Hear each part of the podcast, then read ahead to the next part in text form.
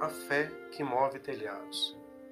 A ti eu digo: levanta-te, toma o teu leito e vai para a tua casa. Marcos 2:11. O capítulo 1 do livro de Marcos relata o testemunho de um paralítico habitante da cidade de Cafarnaum, que sem a agilidade da multidão que se aglomerava em torno da casa onde Jesus ensinava, mas com uma inabalável fé que movia o seu coração, contou com a ajuda de quatro amigos que o colocaram em um leito e foram-se estrada fora, certos de que algo extraordinário no reino espiritual estivesse prestes a acontecer. Porque haviam ouvido falar sobre Jesus, os encorajava.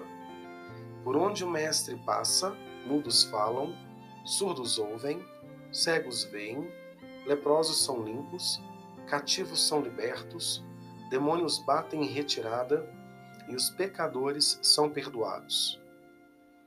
Estando à porta da casa, se surpreenderam com a multidão, que disputando lugar para ouvir Jesus, não cedia passagem.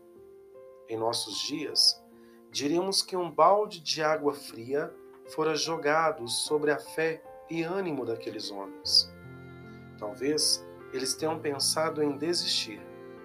Foi quando, movidos pela fé, que move o reino dos céus, irradiando a graça de Deus no coração dos homens, tiveram a ideia de escalar o telhado, abrir um buraco e introduzir o companheiro à presença do Mestre.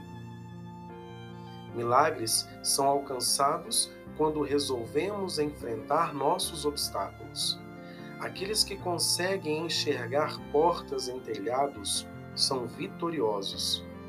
Não é a razão que dá origem aos milagres, mas a fé. É esta fé que move telhados, que nos faz semear em terra seca, atravessar desertos, ver os céus abertos. Ninguém jamais realiza seus sonhos na zona da acomodação, comendo o pão da preguiça, debaixo da sombra do medo.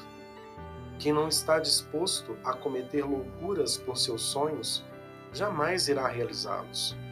Só precisamos vigiar bem o que fazemos, pois tem coisas que são loucura aos olhos do mundo e agradáveis aos olhos de Deus.